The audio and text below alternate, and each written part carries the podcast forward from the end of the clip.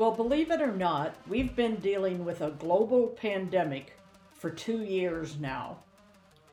When COVID first started, we were quickly told it would become a worldwide pandemic, but many of us didn't understand what that might mean.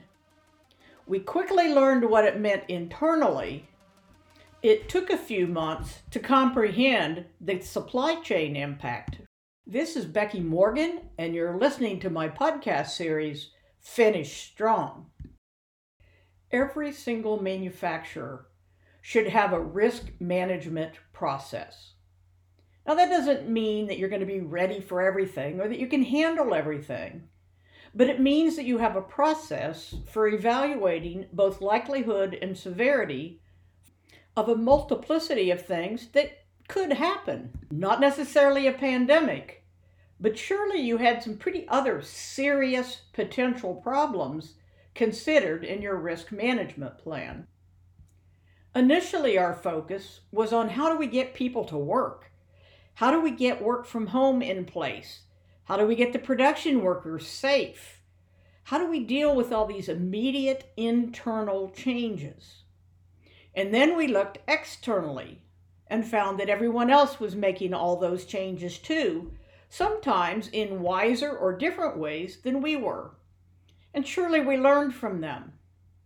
But the supply chain challenges have buffaloed just about everyone.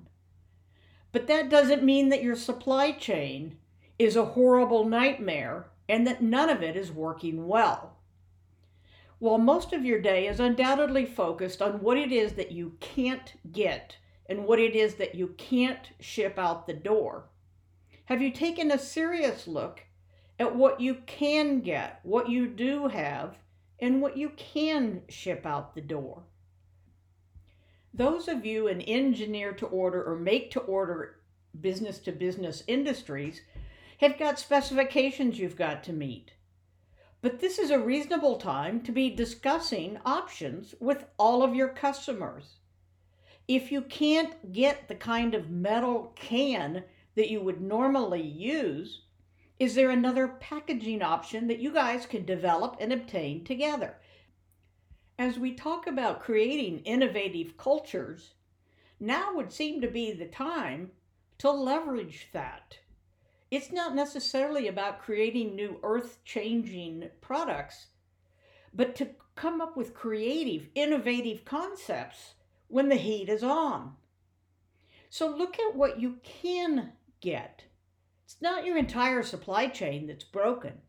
There are parts of it where we can get materials. There are parts of it where we can get packaging. There are parts of it that are working just fine.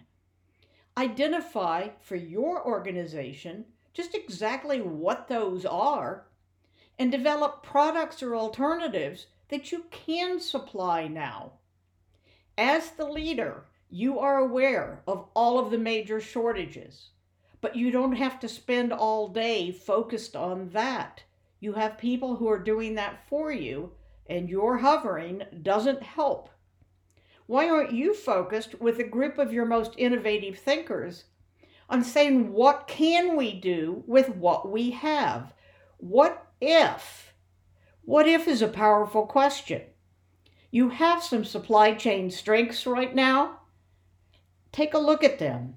Think what can we do for our market right now? What can we do for our customers? What are alternatives that are worth pursuing right now? And start stepping forward on those.